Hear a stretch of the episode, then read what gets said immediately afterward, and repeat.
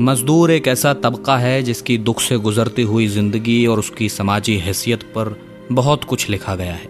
आज मैं आपको कुछ मशहूर शायरों के चंद शेर सुनाने जा रहा हूँ, जिसमें आप एक मजदूर की मजबूरी और हालात का अंदाज़ा लगा पाएँगे।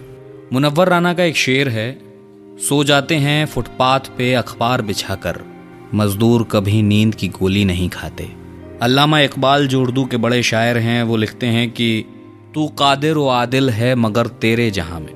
तू कादिर व आदिल है मगर तेरे जहाँ में। है तलख बहुत बंदाए मजदूर के औकात। और आदमी मजदूर क्यों हैं इस पर हफीज़ जालंधरी का एक शेर याद आता है। आने वाले, जाने वाले हर ज़माने के लिए आदमी मजदूर है राहें बनाने के लिए। और हम और आप जैसे लोग जो कॉरपोरेट्स में काम कर रहे हैं, उन्हें हफ़्ते में कम से कम एक दिन की छुट्टी तो नसीब है, लेकिन मजदूरों की कोई छुट्टी नहीं होती। यहाँ तक कि एक मई को जब दुनिया मजदूर दिवस मनाती है, उस दिन भी मजदूर काम कर रहे होते हैं।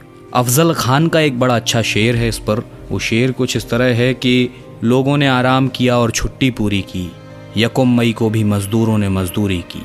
हैदर अली जाफरी का एक बड़ा खूबसूरत शेर है कि खून मजदूर का मिलता जो न तामीरों में, खून मजदूर का मिलता जो न तामीरों में, न हवेली, न महल और न कोई घर होता।